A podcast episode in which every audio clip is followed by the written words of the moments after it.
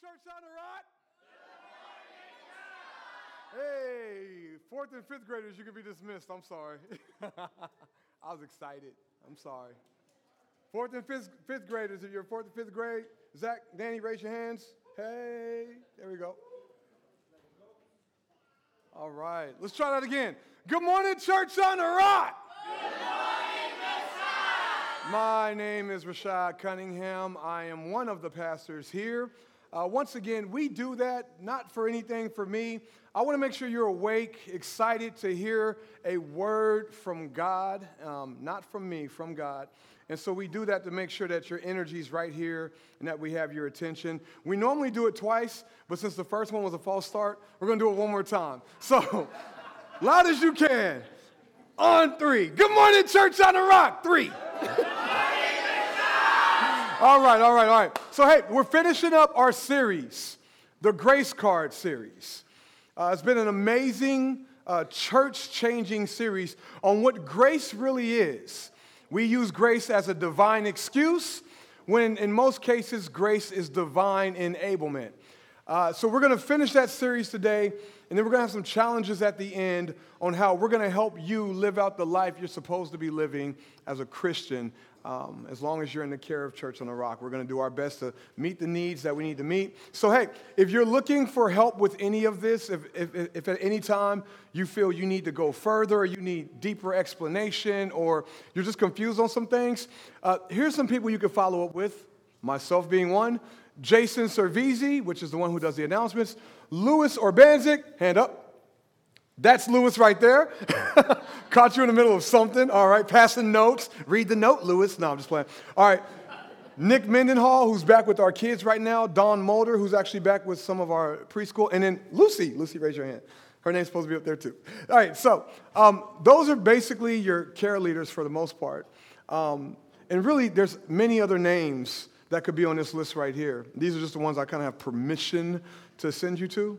Uh, but don't if you don't if you don't get it on Sunday, don't just be okay with that and go to the next Sunday. Stick with it. Open it up for yourself. Let God be your teacher. Uh, pray. Tell Him to reveal Himself to you, and then ask others to come alongside you. We will make time for you. It's our responsibility. Okay. All right. So we're going to read Romans 1, verses 1 through 7.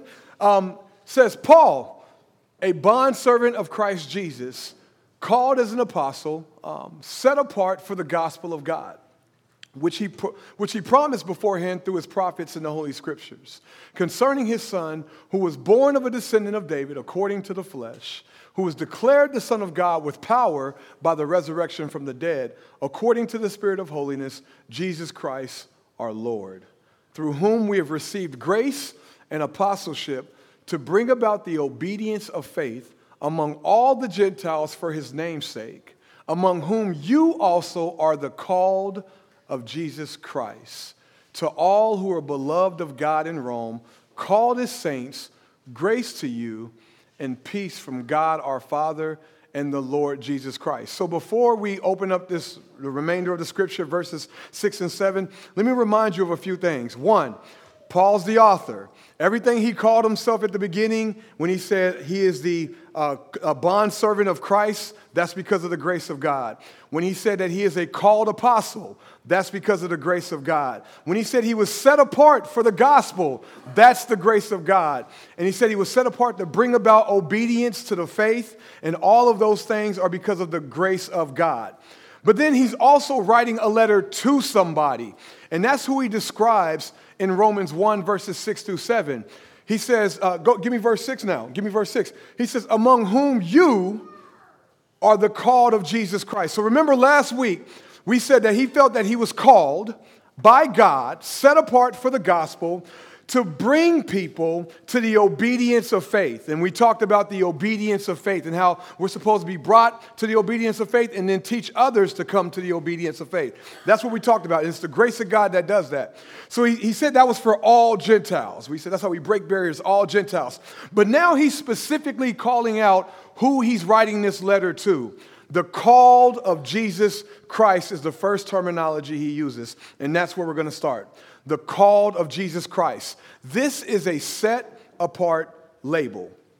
It's my first point. It's a set apart label. So I want you to understand something. He's writing to a specific people, okay? Sometimes, as Christians, when we go out and we're evangelizing and we're telling others about God and about the promises of God, the promises of the Bible, we say it in a way where we can, we can make non believers actually believe that those promises are for them. But see, the call of Jesus Christ is implicating a specific person. The word called is not like, hey, Jeremy, how you doing? Right? That's like, like I, I called Jeremy. It's not that ty- type of call. In fact, in this text specifically, he's talking about the completed work of your response in obedience to faith to the gospel message. So, everybody here know the gospel? Where I say, hey, everybody in this room was born a sinner in need of the same Savior, and that name of the Savior is Jesus Christ, and He died for your sins. And when you respond in obedience to faith, in obedience to what you've heard in the gospel message, you are the called of Jesus Christ. That's what it is. Those who have responded to the gospel message. Now, big theological debates is that something God has predetermined before anybody's lived and He has a set apart elect people who's been called? Or is that just people who have responded to the gospel message and they chose God? We're not going to get into that today. We'll get into that later. But right this moment, what He's talking about are the ones who have responded in faith to the gospel message that you are a sinner headed for hell in need of a Savior. His name is Jesus. And when you place your trust and your faith in the name of Jesus Christ as your Lord and Savior, you are the set apart label called of Jesus Christ. Does everybody understand that? Does everybody got that? So the word there, called, kletos, is actually the root word for where we get our word church from, or ecclesia. Everybody say ecclesia. You're, you're speaking Greek now. Look at you. Look at you. All right. So the word ek means out. And klesia comes from kaleo or kletos, meaning to call. So ecclesia means call out. The church is the called out. And back in the Greek times or the Roman Greek times, it wasn't just about this religious function that we call church. It was actually like, it could be like there's a democratic ecclesia, there, there, there's a republican ecclesia, there's a protesting ecclesia. It was an assembly of people who've been kind of called out to assemble and gather for a reason. So it was more than just a building that we go to on Sunday. It was people gathered together for the same purpose. So in a sense, the ecclesia is not even what we see today, right now, because there's people here who are not called of Jesus Christ. There's people in the room right now who are not believers. So you're not a part of the ecclesia. And it kills me because on Sunday mornings, for some reason, we think the pastor is supposed to preach a message that's for non believers, when in actuality, according to the Bible, the message we're supposed to be preaching on Sunday is to equip the believers, the ecclesia, to get outside of the building and go win the non believers and do the work of the ministry. But this is what we do we invite our non believing friend and family members into the ecclesia, and then we're the pastor's supposed to like preach a message that they can understand as well, when honestly, I want to be challenging my church family to be equipped so they can go out and not even have to bring their friend to church. They could do it right there in their household. You see how works? Your friend and your family member is going to believe you before they believe me. They know you. So this is, is it's the called of Jesus Christ.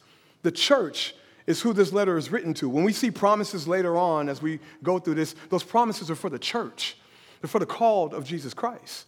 So we can't make those promises for any and everybody because if not, we would not have a set apart label. And doesn't a label make a big difference? Right, Amanda? Right? We, uh, I put on Facebook yesterday, I, I said, ranch or ketchup? Choose one. There can only be one. Highlander people in there, right? Ranch or ketchup? How, how many people are ketchup over ranch? Losers. How many people are ranch? There go my ranch people. Now, so look at this, look at this. So I had a picture of some ketchup bottles with a with Hidden Valley Ranch in the middle, and all the comments are coming. It's like 120 comments. It's like ranch, ranch, ranch, ranch. And then Amanda was like, I was gonna say ranch, but then I looked at the label and it said light ranch. And light ranch is no ranch at all. You know what I mean? Light ranch is no ranch at all. If it's light, it ain't right, right? But in the same way, I looked at some of the labels, they professing Christ, but they like Christ. They're not the full thing, they're not the real deal. They taste a little different, right?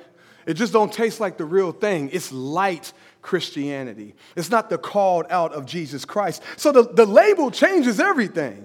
If you look at the label, it changes everything because it has an expectation that comes with it. And a lot of us are out here living this profession of a label with no possession of what the label says. You're professing Christ, but you don't possess Christ. You're saying you're a Christian, you're saying you're a believer, but what's on the inside doesn't match. I mean, think about it, right? If I was to say, sis, I'm a millionaire, but my bank account shows I'm a barely a thousand there, if that's even a word, right? like, like I'm professing that I'm a millionaire, Shola, but I don't possess a million dollars. So am I a millionaire? No, no matter what I profess, right? Hey, I'm a rich white man. Man, I'm a broke black dude. Like, it does, I, I, can, I can profess to be a rich white man, and the skin color don't match, the bank account don't match, you see what I'm saying? So no matter what you profess, it's what you possess that matters. We transgenders, we, we live in a time where transgenderism is real. I, if I was to profess I'm a woman, but my DNA says I'm a man, or if I'm a woman and I profess I'm a man, I don't care what you change on the outside, your DNA says you're a woman. You, so it's, it's, what you possess. And we dog the transgenders. The transgenders, we dog them, dog them, dog them. But the Christians are doing the same thing. The Christians are doing the exact same thing. You are claiming to be the called of Jesus Christ, but everything about what's going on on the inside of you is completely opposite. So, how can you critique them when you live in the way you live in? When you're doing the things you do? You have a set apart label. your life is supposed to match the label. Your, your claim should match your aim, right? Like, if you claim something, you should be aiming for that. But a lot of us, with that's not how it works. That's not how we're living. I mean, I mean, think about this. What would happen if the label on something you bought didn't match what, what was inside the box? You take it back. You say, This is unacceptable. I didn't get what I paid for, right? Um, how, what would it look if, if you got like a, the, the label says 100% cotton and it's polyester, right? Like, like you're like, this isn't cotton, this is polyester. Like, we, we got a whole bunch of 100% cotton Christians out here, but y'all really 100% petty polyester. That's what you are. You sinful silk. You something completely opposite than what the tag says. It doesn't, it's not supposed to be that way. Why don't you match the label that you're claiming? Why don't you match what you've been set apart to be? And, and, and, and so, so think about this. Hey, Asher, what, you do signs and everything, right? Say you redid our sign, and it's Church on the Rock Baptist of Brownsburg. But then you walk in here, and it's actually Mosque on the Tree, Muslims of Avon. Like, you see, you see how that would be like, that wouldn't add up. Like I came in here thinking it was Church on the Rock Baptist of Brownsburg, but it's Mosque on the Tree, Muslims of Avon. And, that, and it's like, that doesn't match what the sign says. The sign says one thing, but when I walk in, it's different. But you know what? You know what that sign says? It says church on the rock. Church on the living God, church on Christ, church on the statement of faith of the gospel, church of believers who are gathered, who love differently, live differently, look differently, learn differently. And yet, when people walk in here, they don't see any difference between us and out there. So, that label out there, that, that big thing out there, we're not matching what it says out there. We're not living up to the label out there. Why? Why are we okay with that? Why, are we, why, why don't we stand bold in the fact that we, we're the called of Jesus Christ? How, how, are we, how are we okay with this? How are you okay? How am I okay with this? That we call ourselves a church, and when you walk in, it's the same type of social gathering as at the club or something. I shake your hand when the music plays, and then stay your distance. the forgiveness that's supposed to be here, the love that's supposed to be here. It's supposed to be divine. People are supposed to feel the presence of God when they walk in. So, they, like non believers should be uncomfortable. Uncomfortable because the love is just so overwhelming. Whoa, they just love too much. Amen. Amen. Man, they're, they're weird in there. Somebody said something about somebody's mama and they just forgave all of it. That, that doesn't make sense to me. Amen. We look different. A- amen. Yeah. They just, they just, they, they give to each other. They sacrifice for that. It's just weird. Yes, it should be. We're, it's a set apart label when you're the called of Jesus Christ. Amen. Are you guys, you, you understand what I'm saying there? Like, labels mean everything. If, if you, if I buy a, a, a pair of Jordans and they're the bootleg versions, right? Like, like I, I, bought something at this price thinking it was what the label said, but when I got it, the material don't add up to what the label said, right? And so, so you're like, this is bootleg. You buy that movie show and, and it's like, why is this person walking across the screen? Right? Like, hey, I, hey, here's the new Avengers Endgame. Oh man, awesome. Bought it, put it in, and there's, a, there's somebody walking across the screen talking about popcorn. You're like, what? What, what is that? It's the bootleg version. Well, you know what? We got a lot of bootleg believers. And when you add a whole bunch of bootleg believers up, you get a counterfeit congregation. A church that is not full of the called out of Christ. It can still be called a church. Why? Because there is a gathering. But what are we gathering for? Hmm? So God's giving you the grace to live out this calling of being the called of Jesus Christ. You have the grace for that. He's, he's, he's given you the grace to act. He's enabled you to be able to carry that out in your marriages, in your lives, in your parenting, in your workplaces, in all those, all those areas of your life. You can be the called out of Jesus Christ. You can be that set apart label. This is what he called the Romans. And we can apply it to ourselves because it's for anybody who's ever believed in Jesus Christ. But you have to actually live out what your label says. And so we move to the next part of the scripture here. The next part. So we have the set apart label, but then he goes on. Uh, just go, go ahead. We're not going to go through that. We're, yep, right there. He says, "To all who are beloved of God in Rome."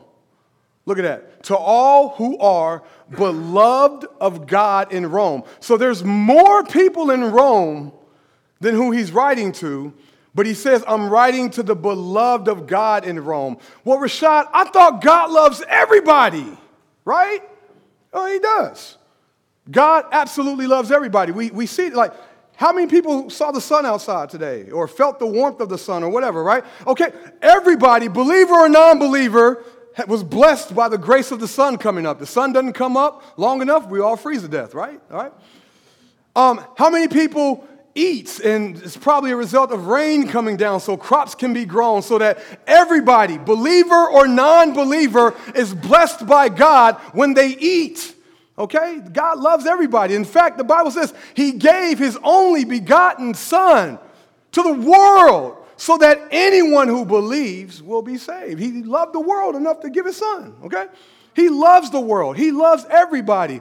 But that word, beloved, that's a special love. That's a set apart love. So you had a set apart label. Now we're talking about a set apart love. And you know what it is because you probably do it in your life right now. Let me give you an example. There's a lot of beautiful uh, female souls out here, and I, I sincerely, whether I've known you one day or I've known you my whole life, I love you. I mean that. And, and, and if you know me, you know I'm not just saying that to be preachy. I actually love all the women in this uh, building right now. I love you all. I don't love you like I love my wife, though. You see, my, my wife is my beloved.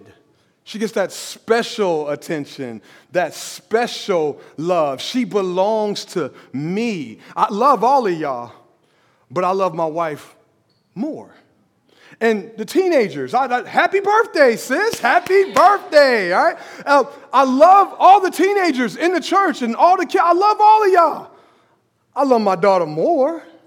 That's my child, right? Y'all know how I go. Like, I can talk about my child, but you better not say nothing about my child, right? Like, like y'all know how it goes, right? Why? Because that's your beloved. It's yours.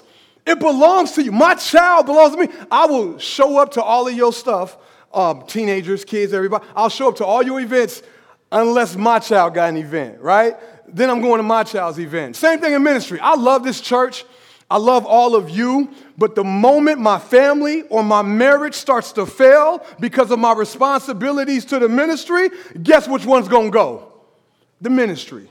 It's got to go. I'm stepping down with no shame in my game. My wife comes first. She is my beloved. I've never understood why people get mad and they're like, You didn't show up to such and such. I was like, Oh, I was with my wife. We were going on a date. You, you went on a date with your wife over this? And I'm like, Yeah. it's my wife. you know what I mean? But people get upset about that. People get upset about that because they expect the pastor or leaders or whatever to put the ministry and everything before their marriage. And it's like it doesn't, that don't, that don't even add up. So, so in the same way, in the same way, God says, hey, I love all creation, but my children are my beloved. And so people say, I thought we were all God's children. Wrong. The Bible does not teach that. That is a false teaching that many of us accidentally say. We tell everybody in the world, we're all God's children. Show me in the Bible where you see that. Just show me where you see it. In fact, you see the opposite. Uh, give, me, give me the verse, John, John 1.12. Look at this. The Bible says, but as many as received him, being Jesus, to them he gave the right to become children of God, even to those who what? Believe in his name. God's children are those who believe in Jesus Christ, not the world, those who believe, we're all God's creation. Yes, we're not all his children. We're not all his beloved. It goes on, another verse for you. Look at this. Galatians 3:26. For you are all sons of God, and remember, sons would include daughters. Okay, this is just how it's written. But you are all sons of God through faith in Christ Jesus. What makes you a child of God? Faith in Christ Jesus. Not just being born.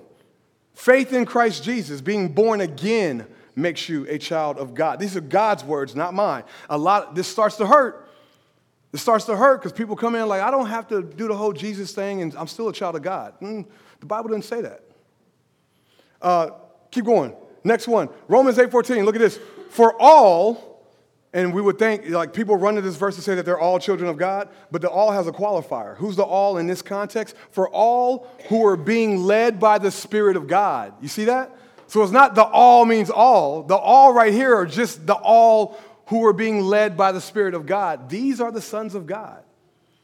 And he says, For you have not received a spirit of slavery leading to fear again, but you, the all who are being led by the Spirit of God, have received a spirit of adoption as what? Sons by which we cry out, look at this, Abba, Father. Abba means daddy. I'm 37 years old, I still call my daddy daddy. Why? Because we're that close. I know it's strange, I get it, but we just that close, all right? And like, it, it, but it's a, it's a, it's a closer, like it's daddy father. It's not just father, it's like daddy father, like it's a relationship thing, right? And so he's looking and says, um, you, you who are led by the Spirit, yeah, yeah, you've received adoption, and that spirit calls you to cry out, Daddy, Father. That's my. It's a different relationship. And he goes on and he says, The Spirit Himself testifies with our spirit that we are children of God. Who? Those of us who are led by the Spirit of God. So, so no, everybody is not God's child. So those special promises of the Bible are for God's children. This is why we go out and we evangelize and we share the gospel. If you're a non believer and you're here right now this morning, this is why you hear that same gospel message over and over and over. Not because we want to look at you and say, Look, I'm a child of God. You not ah, aha, nay, nay, boo, boo. No, that's, that's not how it works. We're like, I'm a child of God, and any child of God wants more brothers and sisters. Any child of God wants more brothers and sisters. So I will give my life my life, sweat, blood, sweat, tears for you to receive Christ as your Lord and Savior so you can join in on this family. We want a larger family. Any child of God who wants to keep all of daddy's attention to himself, you spoiled child. Like, that's not what we're supposed to be doing. We're supposed to be out here trying to get more siblings to be adopted because remember, you weren't the child. If you believe in the Bible message, you were not born his child. You see that? It's a you can't look down on anybody who's not his child because you weren't his child. It's the grace of God. It's the grace of God that worked in your life, that brought you to obedience to faith. so that you would call on him as Lord and Savior and be his child. It's, the, it's not you. So, who are you to look down on anybody among us right now who doesn't believe? You're nobody. You're nothing. If God doesn't work in your life, if God doesn't even put this in a position and plan it all out the way He did, you don't even have a Savior to call on. So, so miss me with that. Please miss me with that. So, what, but one of the problems is this like, we, we want to call him Father, we want to be faithful as a father, but we don't want to be faithful as children. You want all the benefits of being a child, but none of the, the responsibility of being a child. He's father when you need something. And parents, y'all know how that is, right? Mm-hmm. Like, like, like Genesis be talking to me any old kind of way. Then she needs something. Hey, dad. You know, I was thinking, like, what are we doing after church? Like, you want to go eat, don't you? Like, because other than that, it's, it's just, hey, dad, what's up? Like, and that's how we are, though, right? Like, we're, we're like, we're like, man, I really want God to move in this way. So now I'm to see if I can get in the ministry and I'm to be at church every Sunday. I'm to try to do all these things that, you know, because if he doesn't do anything else, he is still a faithful father. So, set apart, um, set apart label called is called of Jesus Christ. Set apart love, the beloved of God. These are, these are two titles, two labels that we have as believers, those of you who actually believe. And so, because of that, because of the set apart label and because of the set apart love, you should have a set apart life or be, have a set apart living about yourself. And this is the final part of this section, this grace section. Um, he goes on to say in the verse, To all who are beloved of God in Rome, Look at this called as saints. Now, let me remind you, those of you who've been with me, you know, saints in the Greek means set apart, it means put to the side. Uh, I always tell people it was that room when I was younger that had the plastic on the couch, and you couldn't go in and get your dirty self on my couch. It was that. Or your toothbrush, you don't clean the, the toilet with your toothbrush, right?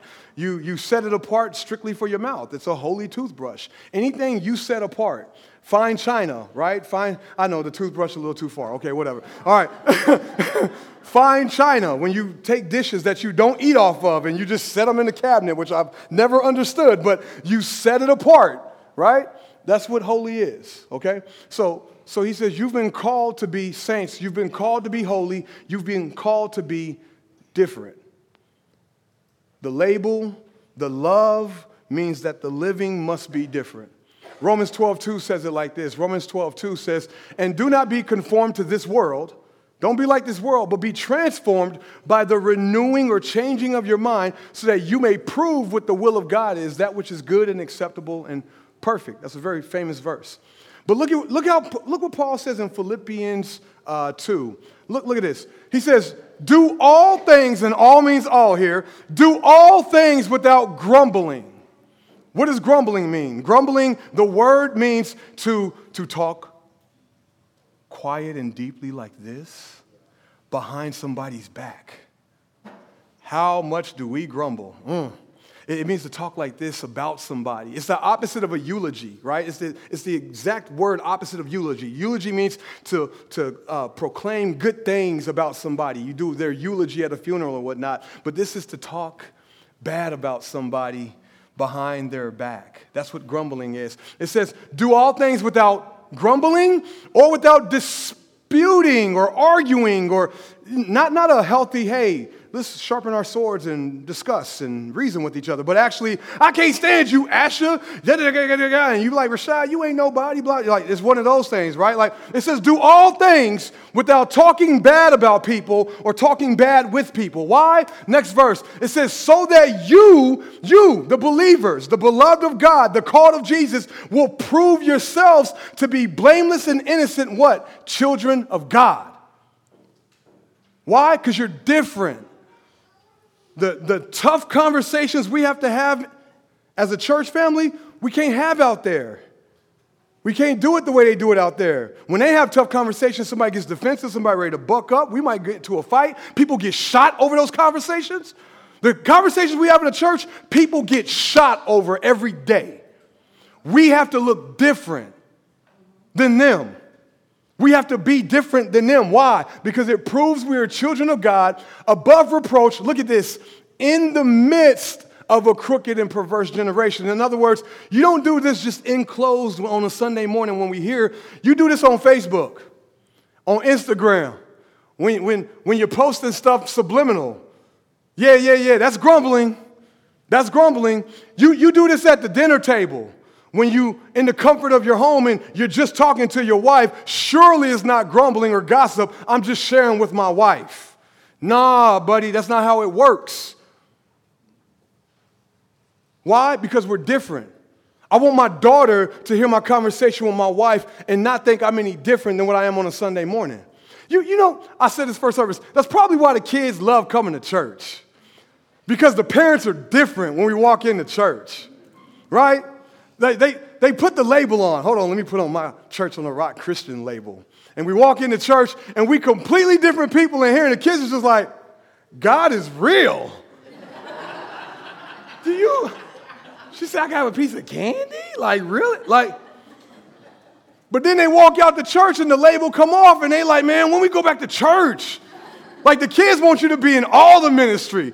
Like, mama, please get in the women's ministry. Daddy, please get in the men's ministry. Like, just can we keep going back? To because for some reason, when we walk through them doors, you change. Think about that. Think about that. But we're supposed to be in the midst, so not just in here, but out there. In the midst of the crooked and the perverse generation.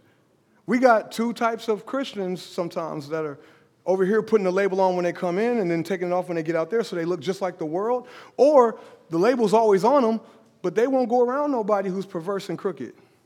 They treat them like vampires. Like, eh, you're supposed to be in the midst of them, not like them, but in the midst of them. How can they see your light if you're not in and around them?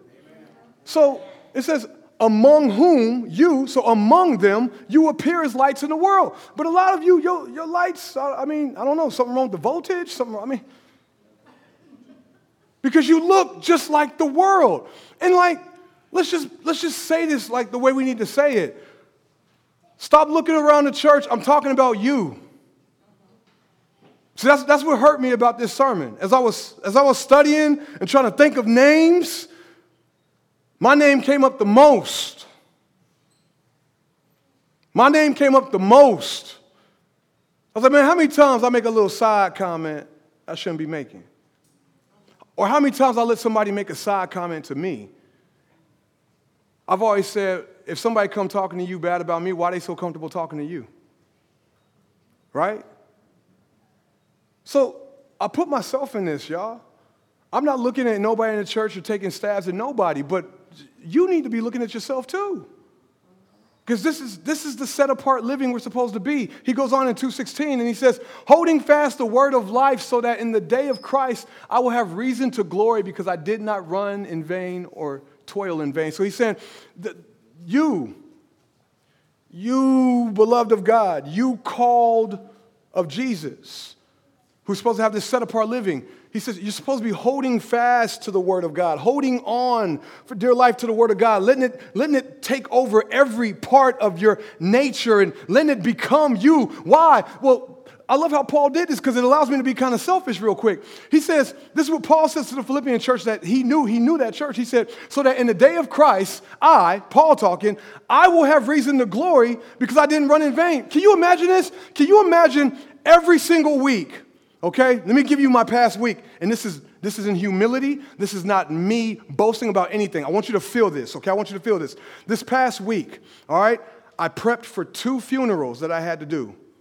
I had a wedding rehearsal and a wedding. I had to put this sermon together, and I have a sermon for next Wednesday at a church, I mean, at a, at a school for some, for some teenage students. And, and yet, I'm also a father, I'm also a husband who has to do that right because that'll disqualify, the, that'll disqualify me the moment I do wrong. And fantasy football, okay? I'm just being real. I'm just, I'm just being, I gotta be completely honest, okay? Now look at this, now look at this, now look at this. In the midst of all of that, I get up every single Sunday doing the same thing again and again, prepping, praying, crying, and, and, and meeting with marriages and couples and everything, and all of that. And every, every Sunday, I get up here to present this message to you, hoping that you will place yourself in submission to it, that you will obey by, by placing yourself under what you've heard, and go out and live a set apart living, only to get to heaven and stand and give an account for the souls the way Hebrews says I will, only for God to say they weren't exactly what they said they were. Can you imagine the brokenness, of the pain of that moment? Like, but Father, I mean, like Paul saying, please hold fast. Live this out. Why? So that when I stand before God to give an account, I didn't do this in vain. And like I said, it has nothing to do with me. I'm just looking at what Paul said, and I'm, I thought about that. And I was like, man, what would that be like to look at all of you and, and say, man, all of them, all of them, Father, all of them were, were the label, they were loved, they were living it out. And he goes, I didn't even know half of them. Can you, can you imagine the heartbreak of that? And so this, this is why, this is why we pour our hearts out for each other because I don't want to cross the finish line by myself. I, am the type, if we run into 5K, I want us all like arm in arm crossing together. I, am not trying to get there before you or anything. I, I, want, I just want to make sure everybody gets past it. And, and, and, and we assure ourselves of that when we live that set apart living because it's proof of the Spirit working inside of you. So, um, uh, we're, supposed, we're supposed to stand out. Saints, we're supposed to look different. If people use a negative term like, oh, you trying to be holier than thou, but they're using it because you're simply obeying the Bible, then be that. You ever thought about that? We're like, oh, I don't want to come across holier than thou. Why not? Why not? If, if it's for, if they're, if they're saying that because you ain't cheating on your wife, if they saying that because you read your Bible, because you pray, because, oh, look at Miss Holier Than Thou, look at Mr. Holier Than Thou, here he comes. You know the one that's always reading his Bible, always sharing the gospel. Yeah, Mr. Holier Than Thou. I'll be that. Because it means you're calling me that because of what I'm living out. Remember, the word Christian was not a good term. In, in the New Testament, they were calling them that in a negative way. Look at those Christ followers. They act just like that Jesus Christ guy. At some point, they were like, Yeah, hold on, you calling me a Christ follower because I, I look and talk and walk just like Jesus? I'll be that, right? If somebody's like, Rashad, you Bible thumper, on Sundays you preach and you don't tiptoe and it's tough sometimes and all, you're a Bible thumper. I'd be like, all right, cool. that, I, that's what I'm supposed to do. But we, we, we so worried about being loved by the world we're so worried about fitting in and not standing out. You're supposed to be a light. You're supposed to stand out. You're supposed to be different. Where's Jax? Is Jax here? Jax is not in here no more? Okay, if you saw Jax, that's what we're supposed to look like. He's a dinosaur today. he had the nerve to look at me during worship. He's looking at me like, I'm like, look at you. He's a dinosaur. Today, if you see Jax, he stands out. He's different than everybody in this congregation. And that's how we're supposed to be in the world. She look like dinosaurs. like B Jax, right? So um, I want to end it with this as we're closing out. I want to end it with this. Um, there's this final scripture, uh, 1 Peter 4. It, it, gets this, it gets this really good. First, 1 Peter 4. Um, is it on there? I'm sorry. Did I not put that one on there? Go back to the, for, or whatever the next scripture is after this, if there is one. First John 4. Yep, see, I was wrong. it was me. It was me. I, I admit it. It's on, it's on tape now or whatever. So look at this. Beloved. All right? I want you to see this. Beloved. Now, understand this. This isn't God talking. This is John talking to the church. So, in the same way that my wife comes before any woman in here for me, in the same way that um, my child comes before any of your children for me. Um, I love this community. Yesterday, one of the funerals I did was for somebody I don't know at all. She was just a part of the community, and nobody was able to be there for her. I was able to step up by the grace of God. But look at this My church family comes before the community in the same way. Look how John's talking to this, this church family, beloved, special, loved people, right? This, this, this is what it looks like. Like, I love the community. I go all out for Brownsburg community. I go even harder for my church family. And, and I go harder for my church family than I do my own actual blood DNA family. Why? Because remember when Jesus was sitting in the, in the home and they said, Hey, your mother and your brothers are looking for you. And he said, Who's my mother? Who's my brothers? Except for those who do the will of the Father with me, the church that does the will of the Father with me. It goes deeper than blood. I, I, I sacrifice more for y'all than I do my blood family who are not believers. Doesn't mean I don't love them and sacrifice for them, but you guys get a priority in my life. You're the beloved. Why don't you prioritize each other though? Because it's just not for me, that's for each and every member of God's family. It's supposed to prioritize one another. But we put the world before each other all the time. We take sides with the world before each other all the time. And so he says, Beloved, do not believe every spirit, but test the spirits to see whether they are from God, because many false prophets have gone out into the world. This was a long time ago, and he said many false prophets. How many do you think there are now, right? Keep going. He says, he says, By this you know the Spirit of God. Every spirit that confesses that Jesus Christ has come in the flesh is from God. And that's not a confession just with the mouth, but with the life, the living. He says, And every spirit that does not confess Jesus is not from God. Look at this. This is the spirit of the Antichrist, of which you have heard that is coming, and now, back then, is already in the world. So if the spirit of the Antichrist, not the Antichrist himself, but the spirit of the Antichrist is already in the world back then, guess what? He's here right now. Okay, check this out. So you are from God, little children, and have overcome them because greater is he who is in you than he who is in the world. That is me looking at you on this spiritual living part, saying that you should have a set apart life. And you're like, I can't do it. I can't. No, no, no. Greater is he who is in you than your addiction. Greater is he who is in you than whatever you want to put in there that causes you to sin or that tempts you to sin. Greater is he who is in you if he is in you. It'll produce a different type of living. This is how you stick it out in your marriage. This is how you, how, how, how you do right by God, how you obey the word, because it's He doing the will and the work inside of you. So he goes on and he says, We are from God. He who knows God listens to us. He who is not from God does not listen to us. By this we know the spirit of truth and the spirit of error. He goes on and he says, um, as obedient children, do not be conformed to the former lusts which were yours in your ignorance. So, real quick question, believers, how many of you would die for Christ? Be honest. Come on. How many of you would die, would like give your life up for Christ? Okay? It's okay if you don't. All right. Now, here's the thing. I know a lot of people who will do the drastic, I would die for Christ thing, but here's the thing. Will you do the basic, I will live for Christ? Just live for Him. Just live for Christ. And we know how to do it. How do I know? Because we honor our veterans. Look at this. Let me show you something real quick. Put that national anthem on. I'm the first one to stand up, reciting every word with tears in my eyes, knowing that there are men and women who have given their life for my freedom in this country.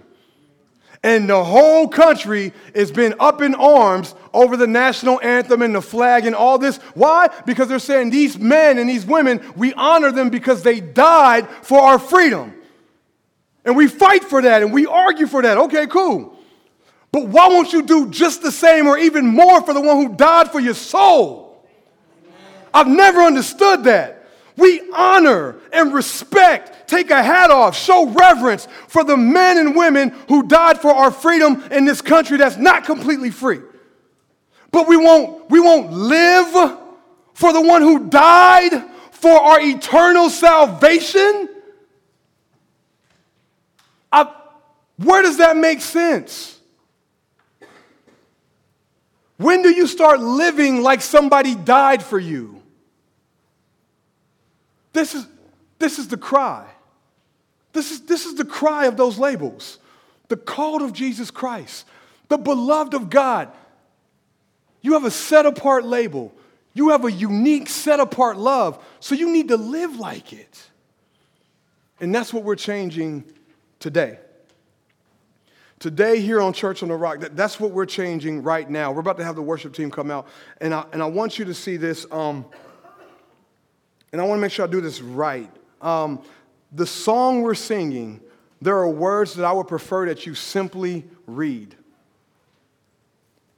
I would prefer that you reflect in your life right now about the way you're approaching your Christian life. Okay? Because the words say you could just sit, and you can. You can just sit in your seats every Sunday. You can just sit at home safe every Sunday. And you could just do nothing. And, that you, and you're not earning salvation, you're not losing salvation. Okay, cool. But He's called you to so much more. He wants you to do so much more. So why would you just sit? Or why would you just be safe? You know, people that say, hey, me and God are good, I believe in Him, and I don't have to do church. You know why they say that? Because church is hard. Because it's not safe here when you're with a whole bunch of different personalities and different people and you get into those tough conversations. It's hard to do church. I get it. But He's called you to be together and do the hard things together. Why? So when the world sees you, they see the difference. They see God at work. This is what I'm begging of you, whether you're church on a rock member or not, because there's non believers here this morning who are confused on why you respond to everything the exact same way they do. So, on this song, I don't want you to stand. If you want to come to the altar and lay something down in prayer, maybe turn your life over to Jesus, I, I, want, I want you to make that step in faith. Come up here and, and kneel and, and just pray. Just talk to God. Just let Him know I'm, I'm ready to start living a set apart life because of the label and the love you've given me. And if, and if you don't know Jesus Christ as your Lord and Savior. This is something that's convicting you. I thought I was a child by default. I'm not. I didn't know that. Now's the moment. But this is what we're not going to do here at Church on the Rock. We're not going to be the fake faithful. We're not going to be the counterfeit Christians, the bootleg believers. I, I won't stand for that. Jason won't stand for that. As your pastors, our responsibility is to shepherd you. This is what shepherding looks like calling you to what God has called you to, higher and deeper. So take this song, whether you look at the words or just listen to the words, it's going to, it's going to speak to you right now. And as Tyler sings those words, you reflect. And then we're going to talk at the end about how we're going to come alongside you as a church to make these changes.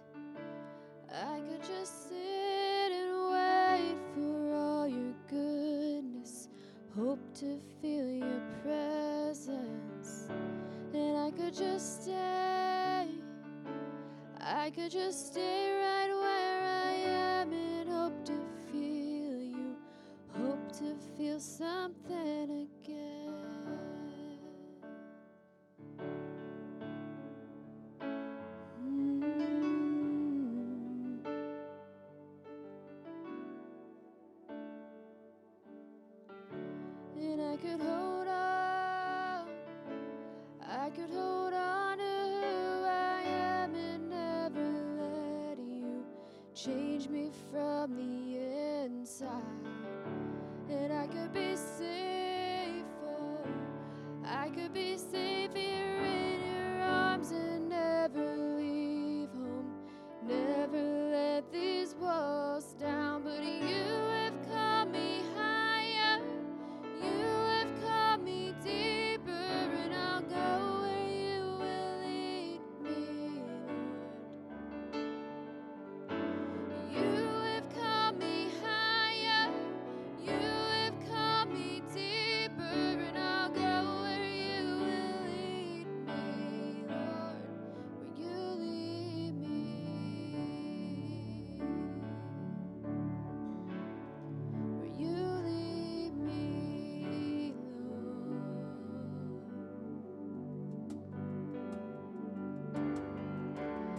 I could hold on.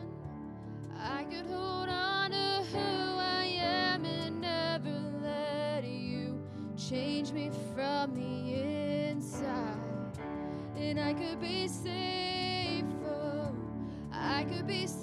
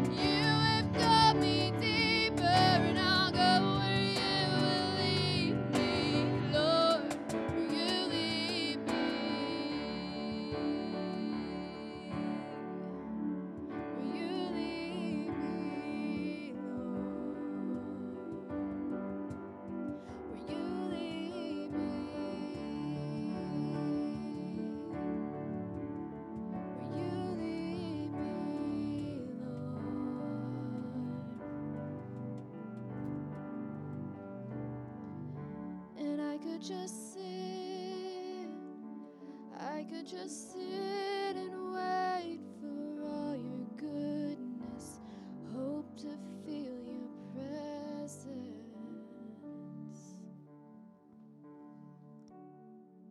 As we get ready to close out, I need you to, um, we got a couple rock responses we want you to, to see.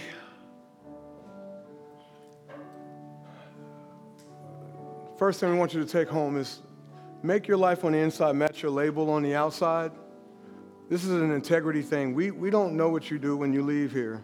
You know, we don't know what you're living out in your workplaces and your marriages. We, we don't know. And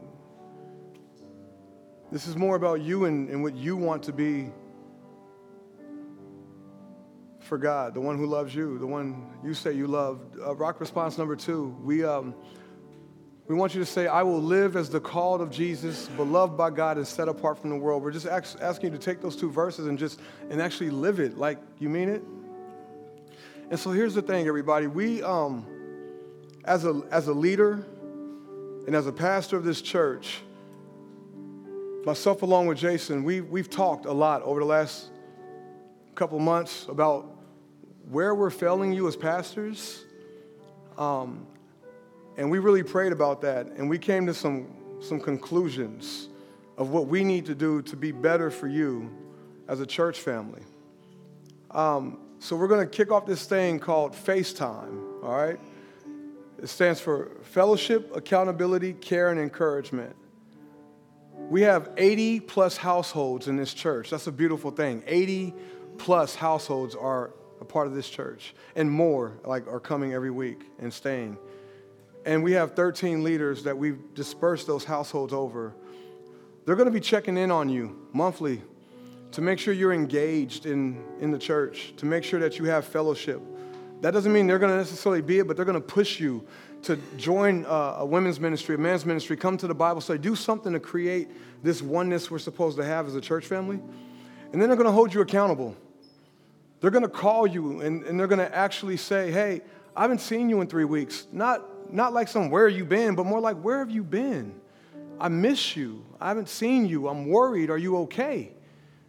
You know, um, why aren't you serving? You're missing out on the goodness of God. There's so much that comes with serving. They're going to hold you accountable because that's what we're supposed to do.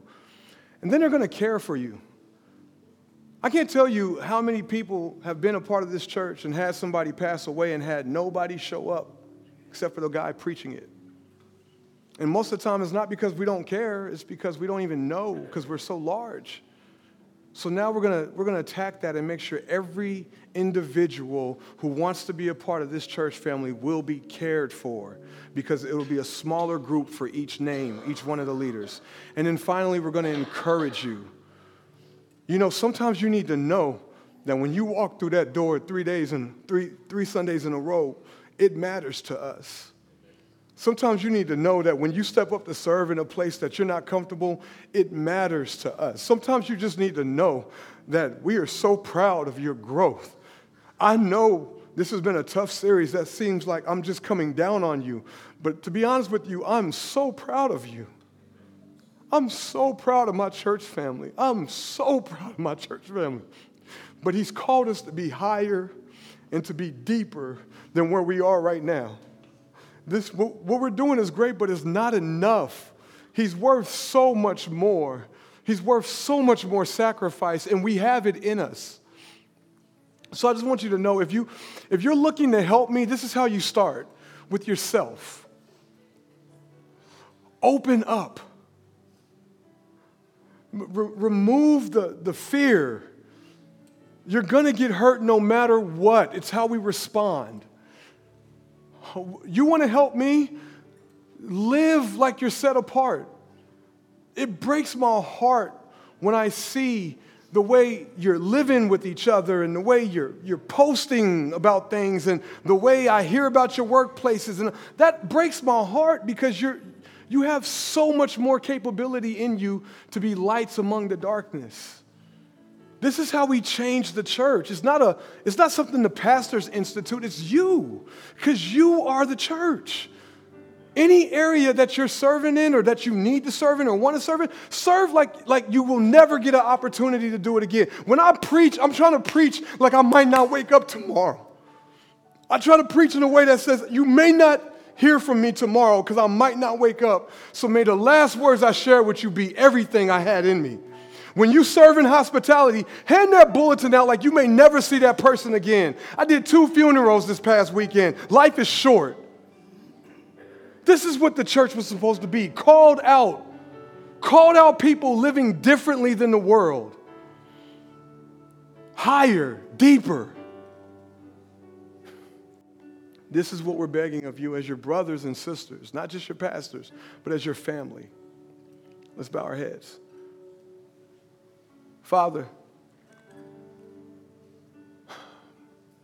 Father, we thank you for your grace, the ability to wake up and do it again. Every breath we take, an opportunity to glorify you. Every choice we make, an opportunity to serve you. I did it first service, Father. I'm coming to you again. I want to confess I want to confess on my behalf and on behalf of anybody else in this congregation this morning, Father. I want to confess for them, Father. We agree with you in regards to all of our sinful behavior, but Father, we want to repent. We want you to increase our faith to repent, Father. And we want to follow in obedience, knowing that you are faithful to forgive us. Father, you've touched our hearts with these verses. And we're still in the beginning. I can't wait to see what you're going to do with us as we continue on. You've called us higher, you've called us deeper. And Father, for that, we want to respond with yes and amen. Yes, we will go higher. Amen, we will go deeper according to the grace that you give us to do it. Thank you for your Son, Jesus Christ. It's in his precious name we pray. Amen.